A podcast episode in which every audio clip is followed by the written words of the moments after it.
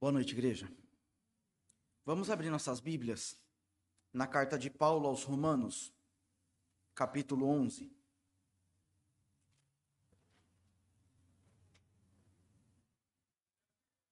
Carta de Paulo aos Romanos, capítulo 11.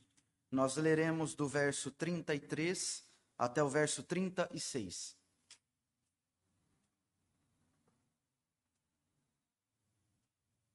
Epístola do apóstolo Paulo aos Romanos, capítulo 11, versos 33 a 36. Assim nos diz a palavra do Senhor: Ó profundidade da riqueza, tanto da sabedoria como do conhecimento de Deus! Quão insondáveis são os seus juízos e quão inescrutáveis os seus caminhos! Quem, pois, conheceu a mente do Senhor? Ou quem foi o seu conselheiro? Ou quem deu a ele, quem primeiro deu a ele para que lhe venha a ser restituído? Porque dele e por meio dele e para ele são todas as coisas. A ele, pois, a glória eternamente. Amém. Vamos orar, irmãos. Pai, nós mais uma vez nos colocamos diante da tua presença, sabedores das nossas debilidades, das nossas mazelas, das nossas carências, e nós colocamos tudo aos teus pés, Senhor. Nós depositamos diante de ti, confiados de que o Senhor supre todas essas carências por meio da tua palavra, Senhor.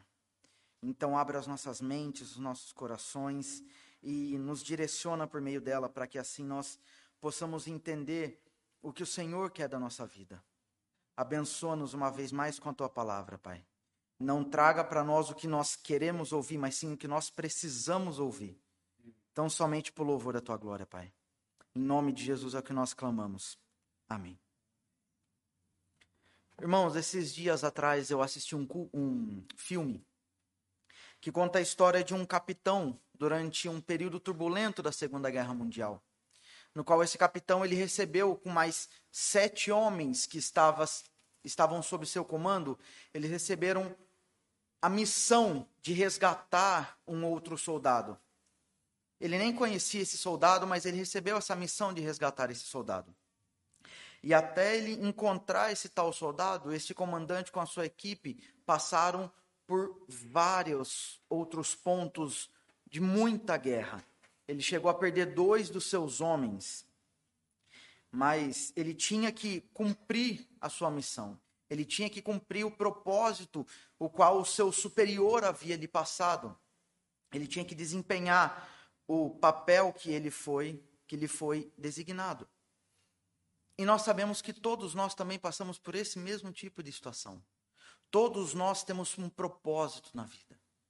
Todos nós nascemos com um propósito, todos nós somos criados, ou seja, nós vivemos baseado nesse propósito e todos nós morremos com esse propósito cumprido ou talvez não. Nesse momento eu queria perguntar para os irmãos: qual o seu propósito de vida?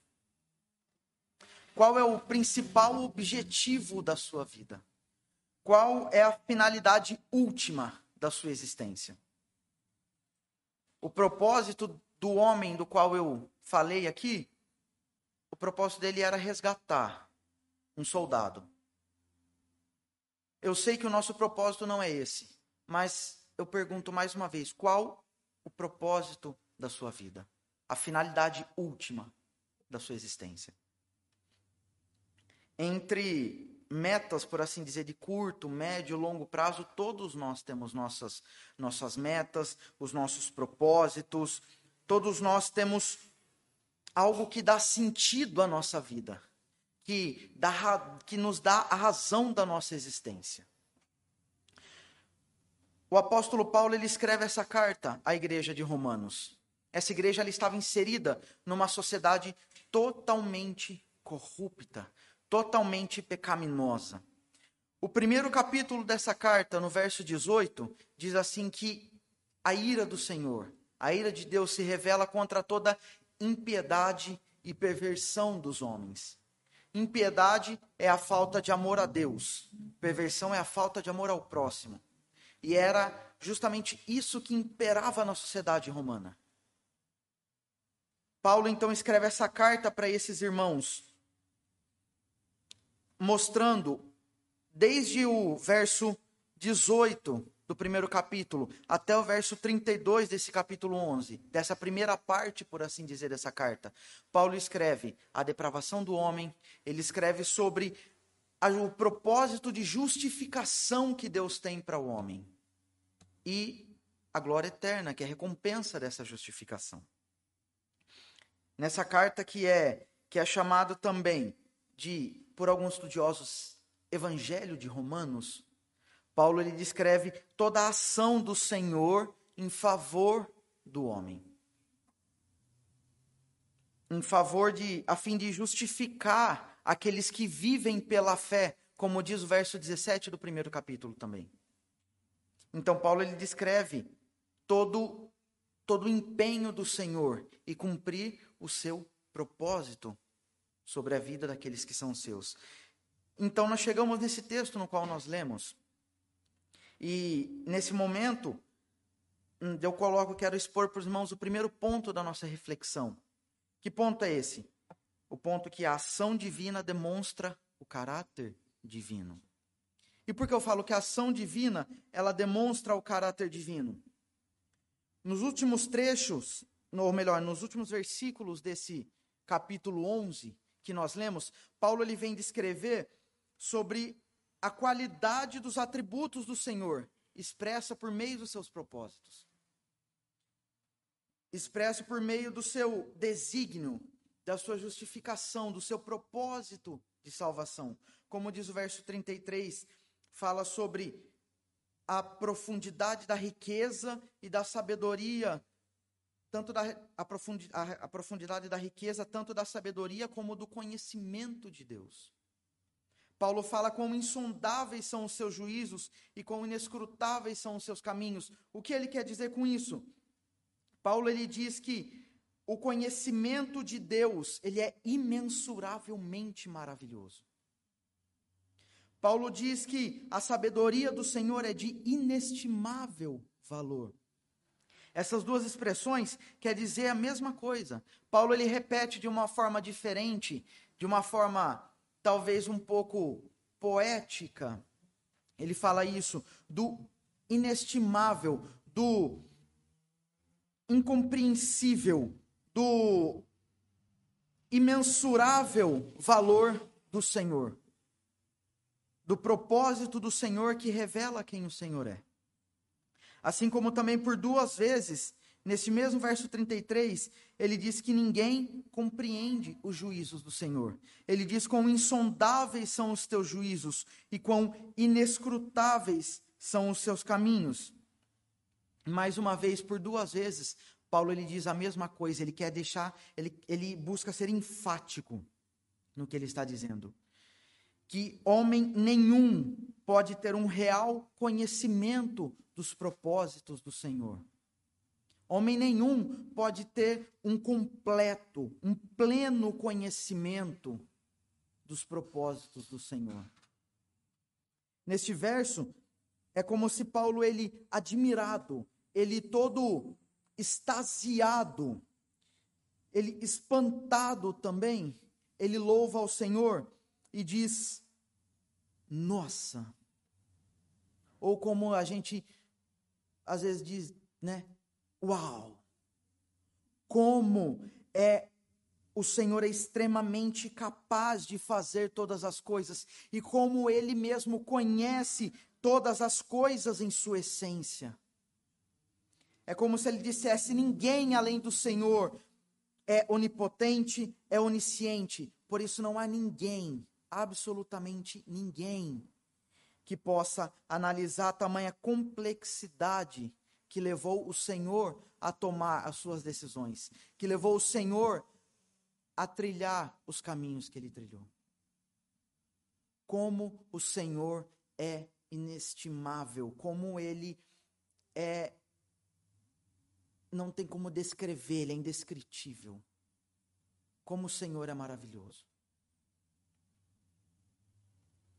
Então, no verso 34, Paulo ele faz, as, das, ele faz suas as palavras do profeta Isaías. O profeta Isaías, ele, no capítulo 40, nos versos 13 e 14 da, do seu livro, ele diz assim: Quem guiou o Espírito do Senhor? Ou como, como seu conselheiro o ensinou? Com quem tomou ele conselho para que lhe desse compreensão? Quem o instruiu na vereda do juízo e lhe ensinou sabedoria e lhe mostrou o caminho de entendimento? Paulo, nesse momento, ele se junta ao profeta Isaías e louva ao Senhor. No verso 34, ele, com outras palavras, ele repete: Quem, pois, conheceu a mente do Senhor? Ou quem foi o seu conselheiro? Ele continua: Ou quem primeiro deu a ele para que lhe venha a ser restituído? Somente alguém que fosse comparável ao Senhor poderia dar algum tipo de auxílio na concepção de todas as coisas, na origem, na criação de todas as coisas. Somente alguém que fosse igual ao Senhor. Como como nós já vimos, não há ninguém. Paulo ele fala que o Senhor é, o juízo do Senhor é insondável. O caminho, os caminhos do Senhor são inescrutáveis. Absolutamente ninguém pode ser comparado ao Senhor. O intuito do apóstolo Paulo aqui é deixar bem claro quem é o Senhor e, ao mesmo tempo, trazer a consciência das pessoas, daqueles irmãos que receberam essa carta, trazer a consciência deles qual é a identidade, qual o caráter do Senhor. E, ao mesmo tempo, chama aqueles irmãos a louvar o Senhor, baseado em quem o Senhor é. Nesse momento, o segundo ponto da nossa da nossa reflexão é que a nossa vida deve trazer glória ao Senhor. O verso 36 diz assim: Porque dele, e por meio dele, e para ele são todas as coisas. A ele, pois, a glória eternamente. Amém. Neste, quando Paulo diz, porque dele, por meio dele, para ele são todas as coisas, a nossa vida, a vida desses irmãos, a vida de todas as pessoas, de todos aqueles que são seus, de todos os que são justificados pelo Senhor, deve render glória ao Senhor. A Ele, pois, a glória eternamente. Paulo ele fecha o capítulo 11, a primeira parte dessa carta, por assim dizer, com este célebre verso que muitos de nós temos até decorados, por assim dizer, na nossa mente porque dele, por meio dele e para ele são todas as coisas, a ele, pois, a glória eternamente. Amém. O apóstolo Paulo, ele encerra com esse verso por quatro razões, por assim dizer. Primeiro, porque tão somente o Senhor é onipotente em tudo que ele faz. Tão somente o Senhor tem toda a plena capacidade de fazer o que ele faz. Somente o Senhor é onisciente e, e conhece integralmente e essencialmente todas as coisas que ele fez, toda a sua criação. Cada parte da sua criação o Senhor conhece integral e essencialmente. Não há ninguém que, pos, que pode ser comparado ao Senhor e também somente o Senhor é soberano. Somente Ele é que é inescrutável, somente os juízos dele que são insondáveis. O Senhor é soberano. E por conta disso, a soberania do Senhor dá o direito e também é justo de receber, somente Ele receber todo louvor, toda honra, toda glória. Como diz o apóstolo Paulo aqui, porque dele, por meio dele, para ele são todas as coisas. Só ele é digno de receber. Porque só ele tem esse conhecimento inescrutável. Somente ele tem esse juízo insondável. Somente ele é soberano, porque somente ele estava no princípio de todas as coisas. Então ele merece receber toda a glória de toda a sua criação. E principalmente, daqueles que são seus.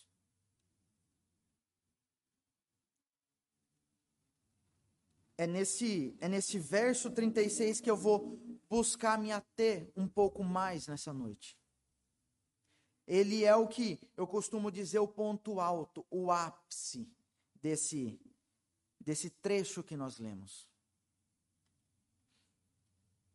A finalidade última, o propósito da nossa criação, o propósito da nossa existência, o objetivo pelo qual nós temos que viver, é descrito nesse verso. Uma vez que todas as coisas são dele, por ele, para ele, a nossa vida também está nesse meio.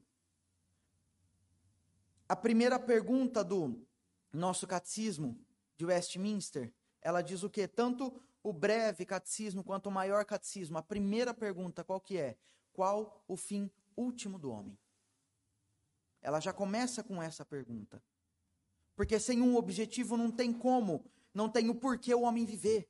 O homem tem que ter um objetivo, nós todos temos que ter uma razão para nós existirmos. E qual é o fim último da nossa existência? A resposta no catecismo é glorificar ao Senhor e gozá-lo para sempre. O homem, assim como todas as coisas, foi criado por Deus e não apenas criado, mas ele é mantido pelo Senhor. Ele é mantido para a glória do Senhor e também é destinado ao Senhor. A ele, pois, a glória eternamente. O fim último do homem é glorificar o Senhor e gozá-lo para sempre, não apenas hoje o propósito de, de todas as coisas, principalmente da nossa vida cristã, o principal propósito, o último propósito, o, o máximo motivo, por assim dizer, pelo qual nós vivemos é esse: glorificar ao Senhor.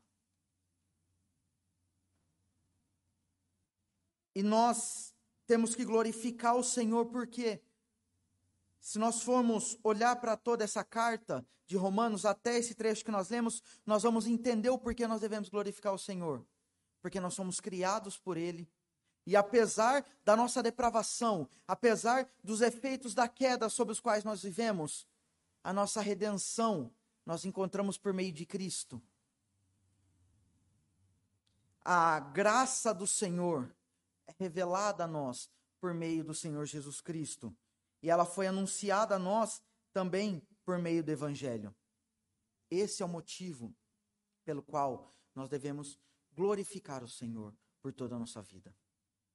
O apóstolo Paulo, na sua primeira carta aos Coríntios, esse mesmo apóstolo Paulo que escreve essa carta aos Romanos, na sua primeira carta aos, à igreja de Coríntios, no capítulo 10, no verso 31, ele diz assim: Portanto, quer comais, quer bebais, ou façais outra coisa qualquer.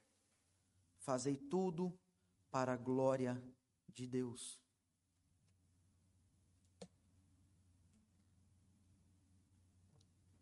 Qualquer coisa que nós vamos fazer, desde beber um copo d'água, como eu fiz agora, até os, todas as nossas ações dentro do trabalho, tudo que nós vamos fazer, tudo tem que glorificar o Senhor. Um, um viver baseado no propósito de glorificar o Senhor não é modinha. Não é uma coisa temporária, é um estilo de vida. É algo que nós começamos a fazer e nós não podemos parar mais. O verso aqui diz, e mais uma vez eu repito: a Ele, pois, a glória eternamente. Esse eternamente não é somente a partir do momento que nós adentramos, adentrarmos os portões celestes por toda a eternidade. Não, é desde agora. Desde agora e para sempre. O nosso propósito de glorificar o Senhor tem que ser colocado em prática todos os dias da nossa vida. Não apenas às quintas-feiras, não apenas aos sábados, não apenas aos domingos porque nós vimos na igreja. Não, todos os dias, de modo ininterrupto, de modo contínuo, nós temos que glorificar ao Senhor em tudo o que nós fazemos. Nós não temos que glorificar ao Senhor pontualmente, não é dessa forma que nós oferecemos um culto ao Senhor com a nossa vida, assim como está escrito aqui no verso 1 do capítulo 12, um verso depois do nosso trecho. Não é dessa forma que nós oferecemos. Não é pontualmente, mas é em tudo o que nós formos fazer.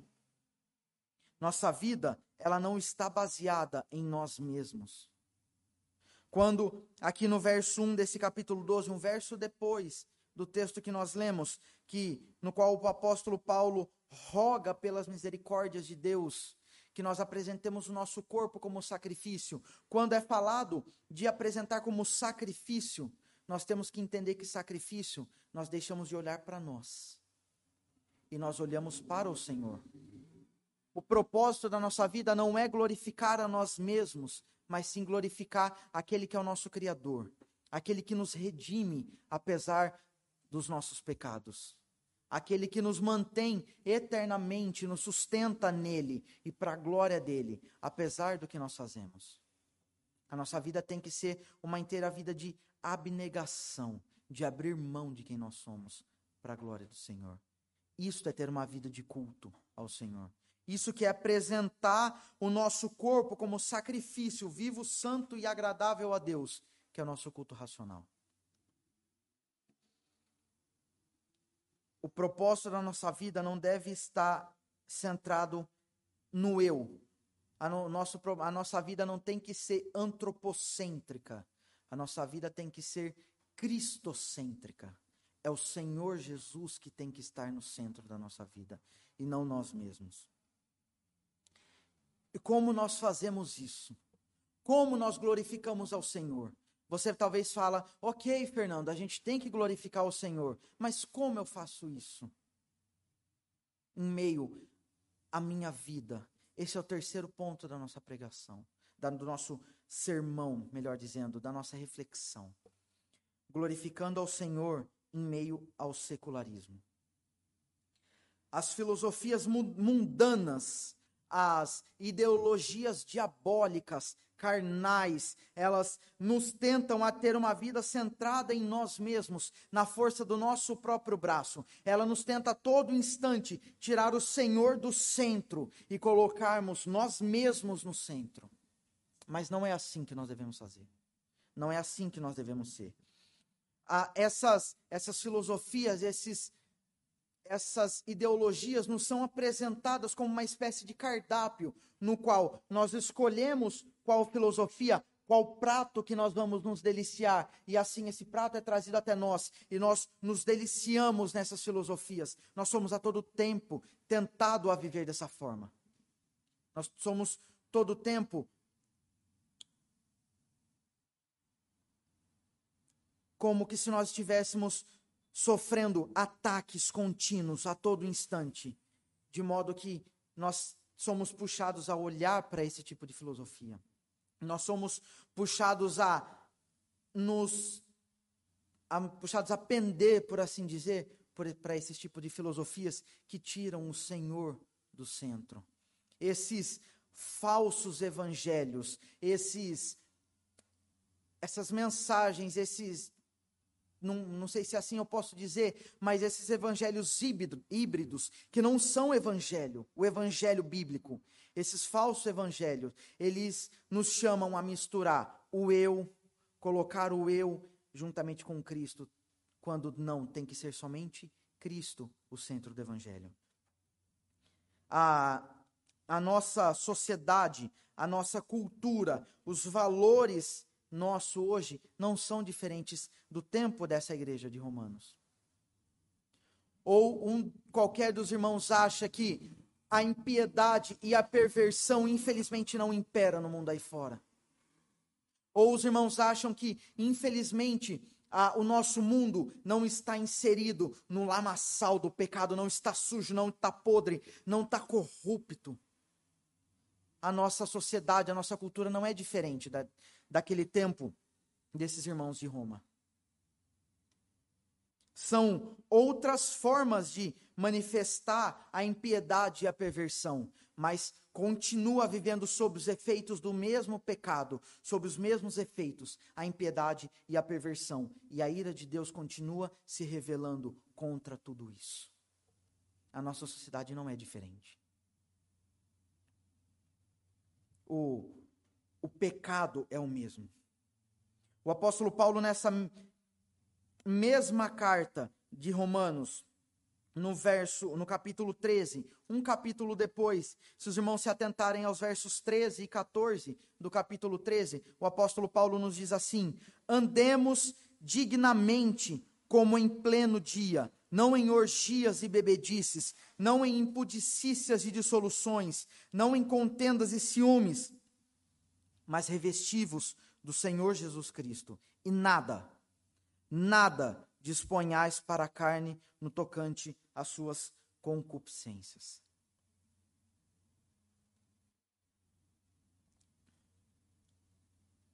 Atualmente, irmãos,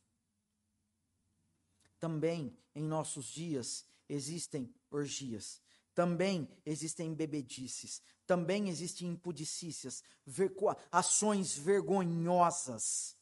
Também ainda existe, existem brigas, dissoluções, ciúmes, tudo isso ainda existe em nosso meio. Nós não somos diferentes. Ou algum de nós insensato ao dizer que, infelizmente, o sexo fora do casamento saiu de moda.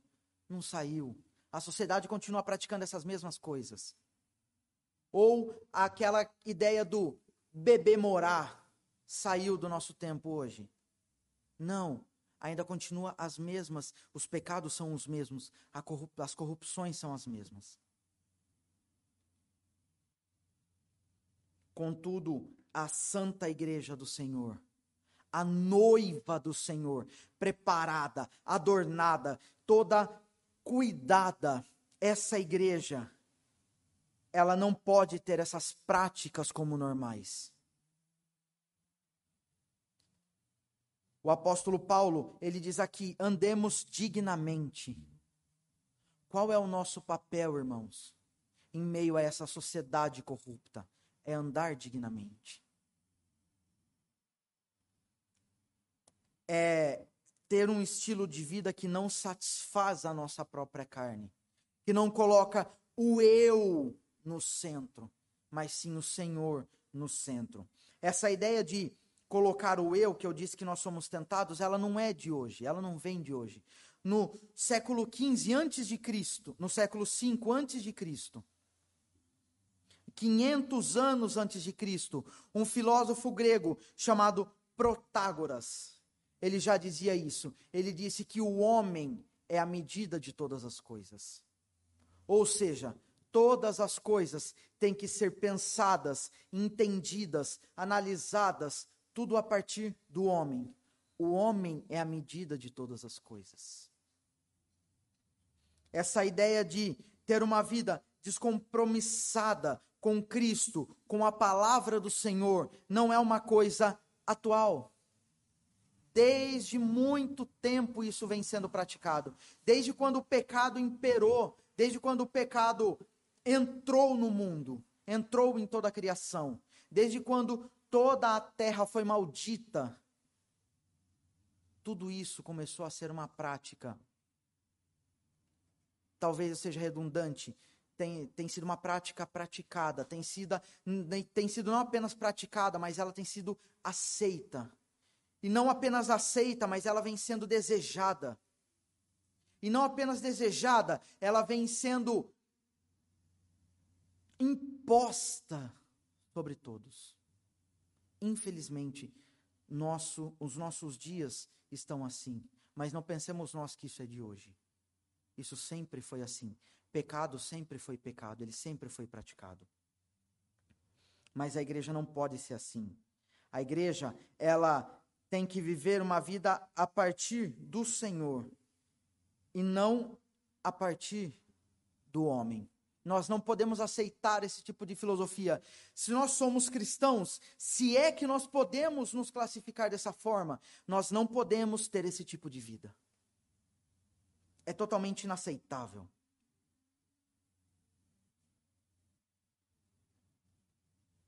Nós não podemos viver assim porque nós somos pó.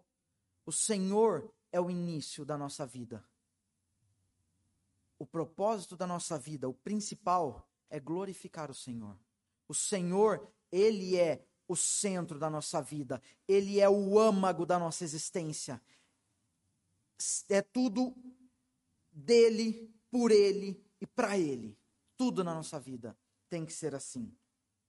O Salmo 90, no, no verso 2, ele diz que antes que tudo fosse formado, antes que, o, que os montes viessem à existência, de eternidade a eternidade, o Senhor é Deus. O Senhor é o início da nossa vida. Nós somos criados por Ele, nós somos mantidos nele, e nós seremos para sempre sustentados por toda a eternidade por meio dele. Por isso, a nossa vida tem que glorificar a Ele. É Ele quem diz, por meio da Sua palavra, o que é verdade, o que é mentira, o que é bom, o que é mal. Como eu disse, a nossa vida não pode estar centrada em nós mesmos, mas ela tem que estar centrada no Senhor, na palavra do Senhor. É ela quem dita as regras da nossa vida.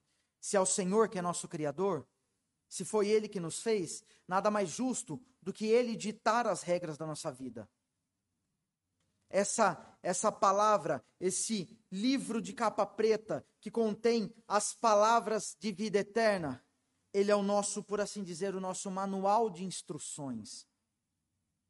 Todo produto ele é criado, ele tem um manual de instruções quando ele é produzido, que diz como ele funciona, quais são as informações sobre ele, o que o produto é, como ele funciona, se ele der problema, onde nós temos que levá-lo. Esse é o nosso esse é o manual de instruções de toda de todo objeto e o nosso é a Bíblia. É nela que está escrito quem nós somos, o que nós devemos fazer, qual a função que nós temos de desempenhar e se nós tivermos algum problema, o que nós devemos buscar de solução. Em quem nós devemos buscar a solução. O Senhor nos revela nas Escrituras o que é e o que não é segundo ele mesmo e não segundo o homem. E ele faz isso tão somente porque ele é eterno. O verso 34, o verso 35 desse texto que nós lemos, ele diz isso: Quem, pois, conheceu a mente do Senhor? Ninguém. Homem algum foi conselheiro do Senhor. Homem algum pôde chegar para o Senhor e falar: Senhor, faz todas as coisas assim, assim, porque isso vai ser melhor para mim. Considera isso como certo e errado, porque é isso que é bom para mim. Quem somos nós? Nós somos pó perante a eternidade do Senhor, perante a soberania do Senhor. Ninguém, absolutamente ninguém, deu a Ele primeiro para que Ele venha a ser restituído. A nossa vida vem tão somente dele. E nós devemos tributar a nossa vida a Ele como resposta a toda a ação divina, a toda a ação dele mesmo para conosco, toda a ação de nos justificar, de nos salvar, de nos dar uma herança, tudo isso que o Senhor fez em nosso favor, que é descrito em toda essa carta de Romanos, até esse trecho que nós lemos, nós temos que responder ao Senhor de alguma forma. Por isso que Paulo ele começa a chamada assim, segunda parte dessa carta, que é a partir do verso 12, do capítulo 12. Por isso que ele começa falando: "Portanto, rogo-vos, irmãos, que apresentem o vosso corpo". Ou seja, diante de tudo isso que Deus fez, façam isso em resposta. Tenham uma vida de culto ao Senhor, tenham uma vida que glorifique ao Senhor. E qual é o motivo de ter uma vida que glorifica ao Senhor? Voltamos um verso antes. Por que nós temos que ter essa vida? Porque é dele, por meio dele e para ele que são todas essas coisas. A ele, pois, a glória por toda a eternidade, desde agora e para sempre. E como nós vivemos, como nós, qual é o nosso modelo que nós temos que seguir para ter uma vida que glorifica ao Senhor?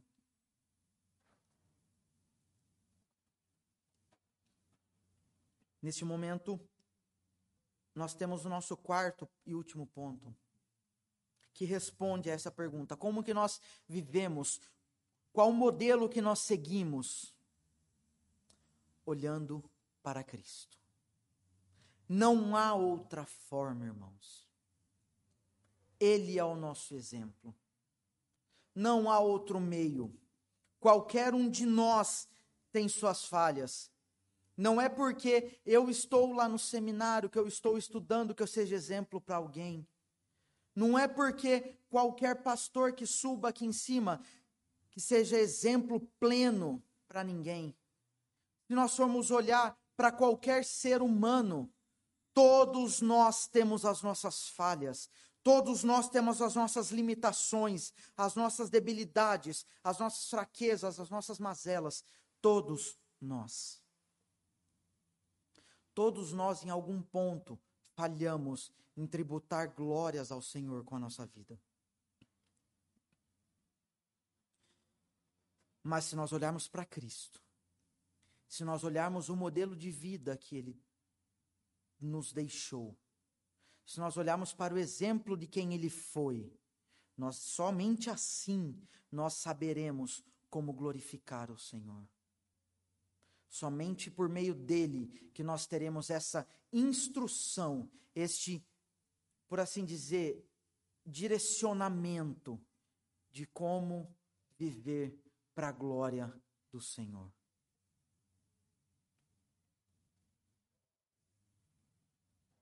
Eu disse de manhã, essa manhã que eu pude ter a oportunidade dos, com os irmãos, eu busquei comparar a autoajuda com a ajuda do alto. Ainda eu terminei perguntando: qual tipo de ajuda que você busca ter? É a do alto ou é a do alto? Qual tipo de ajuda? É aquele alto com a letra L, que vem do alto, ou é o alto com a letra U, que vem do alto, homem? Qual tipo de ajuda? E por que eu estou dizendo isso? Porque, como forma de garantia de sucesso nessa terra, nós temos essas vãs filosofias, por assim dizer. Nós temos esse tipo de ideologia que nos chama a olharmos para nós mesmos, para a nossa carne. Se nós não quisermos chamar isso de autoajuda, vamos dar um nome diferente agora: coaching. Essas frases coachings, essa essas ideologias coachings, se é que eu posso colocar isso no plural, ela nos diz que para nós chegarmos ao sucesso nessa terra, nós temos que descobrir no que nós somos bons. Nós temos que nos dedicar a isso, não desistir disso, persistir nisso. Nós devemos sonhar grande. Nós não podemos desistir dos nossos sonhos, porque se nós sonharmos grande e persistirmos nisso, nós conseguiremos ir além. Isso talvez seja bonito. Isso talvez seja muito atrativo. Essas frases, elas podem servir de combustível, por assim dizer, para que o propósito da nossa vida nos satisfaça até certo ponto. Mas não é isso que satisfaz o Senhor. E por isso eu disse, até certo ponto. Se nós quisermos ter uma vida plena de satisfação é somente por meio de Cristo. É somente olhando para Ele. Se nós olharmos para alguns evangelhos, como disse, para alguns falsos evangelhos por aí, eles vão desenhar o Senhor como mordomo nosso. Vão desenhar o Senhor como uma espécie de. O relacionamento com Deus como uma espécie de barganha. Toma lá, dá cá. Olha, Dê tudo o que você tem para o Senhor e tenha tudo do Senhor para você. Como se o favor do Senhor fosse uma espécie de barganha. Primeiro você dá como se Deus precisasse de alguma coisa, para que logo depois você tenha uma resposta do Senhor. Mas não é assim que funciona. O propósito do Senhor para a nossa vida não é a nossa satisfação. Quando nós olhamos para Cristo, nós entendemos que o objetivo da nossa existência não é o que nós mesmos, a nossa autorrealização, não é esse o propósito do Senhor. Se nós olharmos para Jesus, nós vamos entender que a nossa vida é para glorificar ao Senhor. E como eu disse, como nós glorificamos ao Senhor? Apresentando o nosso corpo como um sacrifício vivo, santo e agradável a Deus. Mas, Fernando, como que nós enxergamos isso em Cristo? O exemplo de vida, os seus ensinos nos diz isso. Se nós formos lá para o Evangelho de Mateus, o Evangelho de Mateus, no capítulo 16, dos versos 24 até o verso 26, nós temos esse tipo de resposta. Nós temos ou as palavras de Cristo como sendo o exemplo máximo de como nós entregamos a nossa vida por sacrifício vivo, santo e agradável a Deus, de como nós fazemos a nossa vida um culto racional. O Evangelho de Mateus, no capítulo 16, do verso 24 ao verso 16, diz assim: Então disse Jesus a seus discípulos: Jesus disse: Se alguém quer vir após mim, a si mesmo se negue. Tome a sua cruz e siga-me. Porquanto quem quiser salvar a sua vida, perdê-la-á. E quem perder a sua vida por minha causa, achá-la-á. Pois que aproveitará o homem se ganhar o mundo inteiro e perder a sua alma? Ou que dará o homem em troca da sua alma? sigamos a Cristo. Tomemos a, a nossa cruz e sigamos a Cristo. Ele é o nosso exemplo. Se nós quisermos ganhar a nossa vida, se nós quisermos a autorrealização, se nós quisermos ter a satisfação humana, nós vamos perder a nossa vida. Mas se nós quisermos perder a nossa vida, se nós quisermos sacrificar a nossa vida em prol da glória do Senhor, isso nos trará uma recompensa. Se nós quisermos perder a nossa vida, nós vamos ganhá-la. Pare, parece não, é um paradoxo. Para você ganhar, você tem que perder. Para você viver, você tem que morrer. Essa é a vida cristã. É dessa forma. Então, somente dessa forma que nós glorificamos ao Senhor. Esse é o objetivo último da nossa vida, glorificar o Senhor. E se esse é o objetivo último da nossa vida, o que move a nossa existência deve ser abrir mão da nossa vida, deve ser abrir mão de quem nós somos para expor quem o Senhor é. Quando o Senhor Jesus ele fala de perder a vida para que nós possamos a ganhar, me deixa só abrir um parênteses nisso. Isso não significa que o Senhor não tem planos felizes para nós aqui na terra. Isso não significa que o Senhor não tem caminhos bons para nós trilharmos? É claro que ele tem. É claro que existem esses caminhos bons e felizes, mas também existem as partes difíceis da nossa vida que nos desgastam e às vezes até duram, às vezes não costumeiramente duram mais do que as partes felizes, duram mais do que o tempo feliz. E é por isso que nós não podemos nos esquecer que não apenas na alegria, na saúde, na riqueza, como também na doença, na pobreza, na tristeza, numa espécie de casamento, na aliança que nós fazemos com o Senhor. Nós temos que ser fiéis a Ele, nós temos que honrá-lo. Isso não significa que Deus não não quer nos ver felizes, alegres, contentes nessa vida. Sim, Ele quer. Mas mesmo quando nós passamos pelos momentos difíceis, mesmo quando nós passamos pelo vale da sombra da morte, até, até mesmo, nós temos que honrar o Senhor, nós temos que glorificar o Senhor, porque esse é o propósito da nossa existência. O que o Senhor quer para nós não é que nós apenas sejamos felizes. Ele não quer a nossa realização pessoal. Ele não quer apenas a nossa satisfação carnal. Mas o Senhor quer, sobretudo, que nós o glorifiquemos, apesar de qualquer coisa. O propósito do Senhor na nossa vida não é a nossa alegria tão somente em si, mas é a glória dele mesmo. Nós somos criados para a glória do Senhor. Nós somos sustentados para a, pela glória do Senhor. E nós seremos eternamente mantidos para a glória do Senhor. Nós, mas voltando a Cristo, nós devemos olhar para Ele. Nós devemos enxergá-lo como o nosso maior exemplo de como glorificar ao Senhor nas nossas vidas. Nós devemos olhar para Ele se nós quisermos ver a nossa vida como sacrifício vivo. Não que nós precisamos morrer a mesma morte que ele teve, não. O propósito da, morte dele teve, um, teve uma finalidade. A morte dele teve uma finalidade salvífica. A nossa morte, a morte do nosso eu, tem uma finalidade responsiva, não salvífica.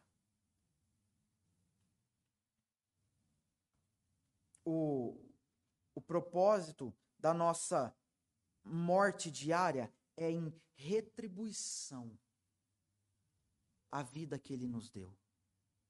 O Senhor nos deu a vida dele. E nós, em retribuição, nós devemos morrer também, entregar a nossa vida a Ele. O Senhor Jesus é o nosso maior exemplo. Ele nos deixou o legado de como viver, de como existir, sem tomar a forma desse mundo, mas tão somente segundo a vontade do Pai.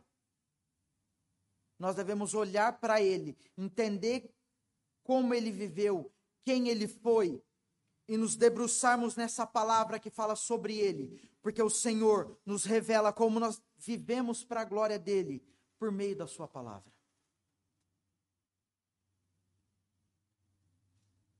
Haja vista, irmãos, que não será fácil. Não é fácil. Mas quem disse que seria fácil? Realmente não é fácil. Mas é necessário. É extremamente necessário. Se nós tivermos uma vida que nos foi dada para que nós pudéssemos ter vida, a nossa vida tem que retribuir, tem, tem que ser em retribuição ao Senhor. Não é fácil, não é legal, não é bonito, não é gostoso. Abrir mão do nosso próprio eu, que grita a todo instante, não é fácil, mas é extremamente necessário. É esse padrão de vida difícil que glorifica ao Senhor.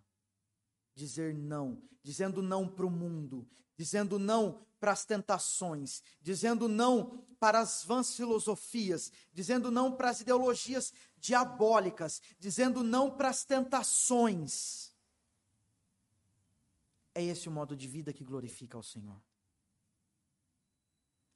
Concluindo a nossa reflexão de hoje, irmãos. Então, como que nós podemos descobrir qual é o nosso propósito? Olhando para a palavra do Senhor e seguindo o exemplo de Cristo. É somente assim. Não há outra forma. Qual o propósito da nossa existência? Glorificar ao Senhor. Acima de tudo. Acima de absolutamente tudo. Tudo que nós vamos fazer, nós primeiro, primeiro temos que pensar isso vai trazer glória ao Senhor? Vamos nos perguntar tudo que nós vamos fazer. isso vai glorificar o nosso Deus?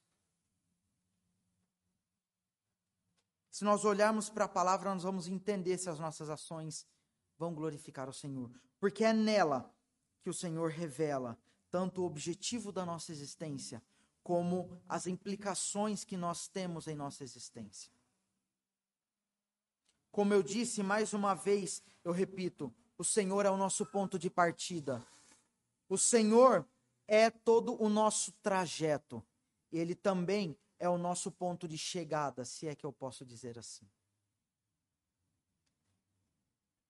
Quando ele planejou todas as coisas, ele não precisou, em hipótese alguma, do nosso conselho, da nossa ajuda. Haja vista o que o apóstolo Paulo disse aqui do verso, nos versos 34 e 35 desse texto que nós lemos. Ele não precisou da nossa ajuda. Nós somos criados para Ele. A nossa vida é dele. Nós nascemos por um propósito dele, para cumprir um propósito dele. Nós fomos escolhidos no Senhor para viver um maravilhoso, para viver um um rico desígnio.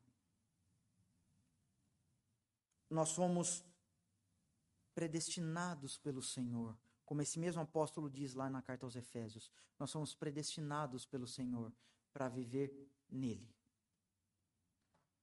O propósito da nossa existência é glorificar ao Senhor. Parafraseando esse último verso 36, esse verso 36 do capítulo 11 da carta de Romanos, parafraseando isso nesse verso, nós somos o propósito da nossa vida é viver a partir dele, por meio dele e para ele. E não apenas agora, mas desde agora e para sempre.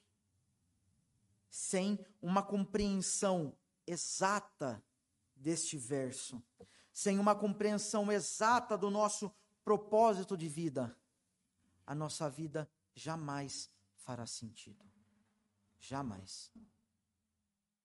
Algumas aplicações para nós, irmãos. Assim como aquele capitão que eu disse lá no início, que teve a sua missão designada, que foi resgatar aquele soldado.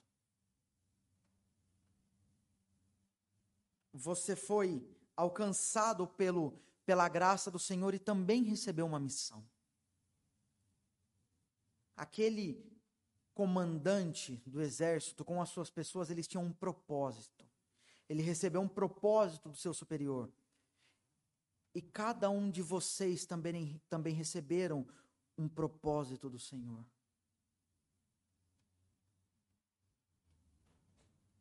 Cada um de vocês recebeu uma missão do Senhor, que é a missão de viver para a glória dele. Agora eu te pergunto: a missão que foi dada, ela está sendo cumprida? Ela está literalmente sendo cumprida? Em meio aos, aos embates dessa guerra que se levanta contra o Evangelho de Cristo, você tem feito a sua luta e combatido nesses combates, glorificando ao Senhor? Se nós sairmos lá fora, ouvirmos o que o mundo tem a dizer, o mundo vai dizer muitas coisas que batem de frente com o Evangelho. Qual tem sido o seu papel nisso tudo? Você tem batido de frente com essas vãs filosofias, dizendo o propósito do Senhor é este, não é este. Qual tem sido o seu papel? Por fim, qual tem sido o seu referencial, o seu maior exemplo a ser seguido neste combate?